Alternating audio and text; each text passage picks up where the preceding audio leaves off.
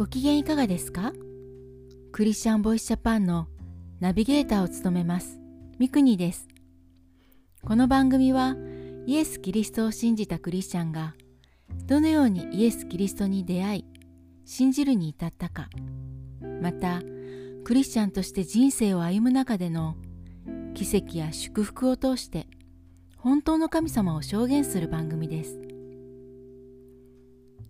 今回は静岡出身で現在は埼玉で牧師夫人をされている舞さんのエピソードをご紹介します。クリスチャンはイエス・キリストが自分の罪の身代わりとなって十字架にかけられ死んでくださったこと葬られ3日目によみがえってくださったことを信じています。そしてイエス・キリストを信じる者には永遠の命が与えられていること。つまり死んだら天国に行くことを信じています。聖書のヨハネによる福音書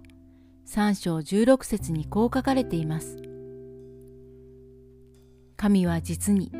その一人子をお与えになったほどに世を愛された。それは御子を信じる者が一人として滅びることなく永遠の命を持つためである。私はクリスチャンの家庭で育ちました。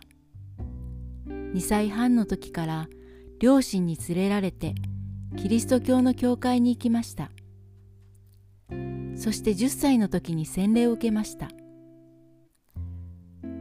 私が洗礼を受けるきっかけとなったのはジーザスというイエス・キリストの生涯の映画を見た時です。私が行っていた教会の町の市民会館でこの映画が上映されたのです。イエス・キリストが両手両足を釘で打たれて十字架にかけられる場面を見た時に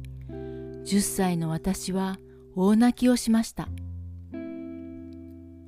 隣に座っていた姉も泣いていましたイエス様がこんなに苦しい思いをして十字架にかかって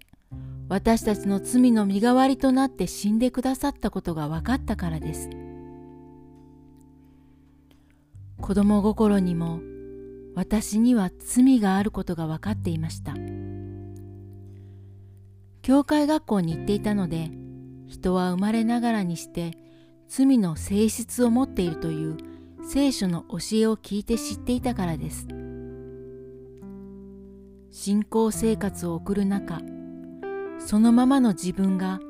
神様に愛されていることがはっきりとわかる時がありました10代の頃は人と自分を比べてばかりいました。私には姉が一人いますが、姉は家の手伝いも勉強もよくできて、いろいろなことがこなせる器用な人でした。姉は母からよく褒められていました。私は姉とは正反対のタイプで、いくつものことをいっぺんにこなすことができない不器用な人間です。特に高校生の時には自分と人を比べて優越感と劣等感の思いの中で自分のセルフイメージが揺れ動いていました。そんな私に転機があったのは二十歳の時ハワイの宣教の学校で学んでいた時でした。講義の中で引用されていた聖書の言葉に覚醒されたのです。創世記一章26節そして神は我々に似るように我々の形に人を作ろうという御言葉を聞いたときに私の中で自分のセルフイメージが全く変わりました。私はこう理解しました。神様、つまり私は天のお父さんに似せて作られたんだと。とても嬉しくなりました。私は私で天のお父さんに似ている良いところがあるし姉は姉で天のお父さんに似た良いところがある人は皆